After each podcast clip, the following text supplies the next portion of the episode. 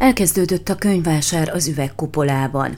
Az ilyenkor szokásos ünnepélyes megnyitó is elmaradt, berendezkedtek, felrakták a könyveket, és fogadták a látogatókat, akiknek be kellett mutatniuk a zöld igazolványt ahhoz, hogy beléphessenek a vásárba. Azon az alapon, hogy még mindig jobb, szerényebb körülmények között kevesebb résztvevővel megtartani a könyvásárt, mint sehogy a romániai magyar könyves cég tagkiadói, összesen 12 kiadó körülbelül ezer címmel jelentek meg. Káli Király István a könyves elnöke elmondta, az utolsó pillanatban sikerült fizikai valóságában megszervezni a vásárt a Marosvásárhelyi polgármesteri hivatal jó voltából.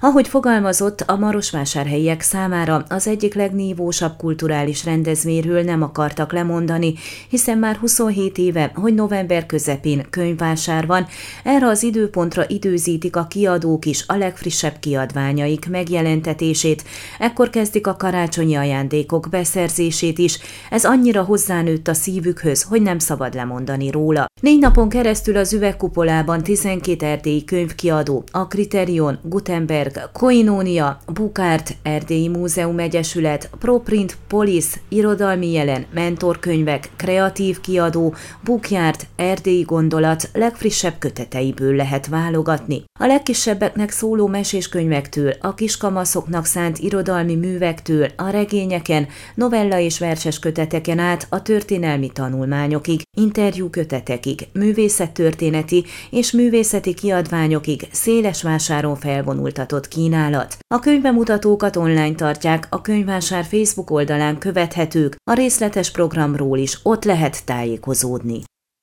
Ön a Székelyhon aktuális podcastjét hallgatta. Amennyiben nem akar lemaradni a régió életéről a jövőben sem, akkor iratkozzon fel a csatornára, vagy keresse podcast műsorainkat a székelyhon.pro portálon.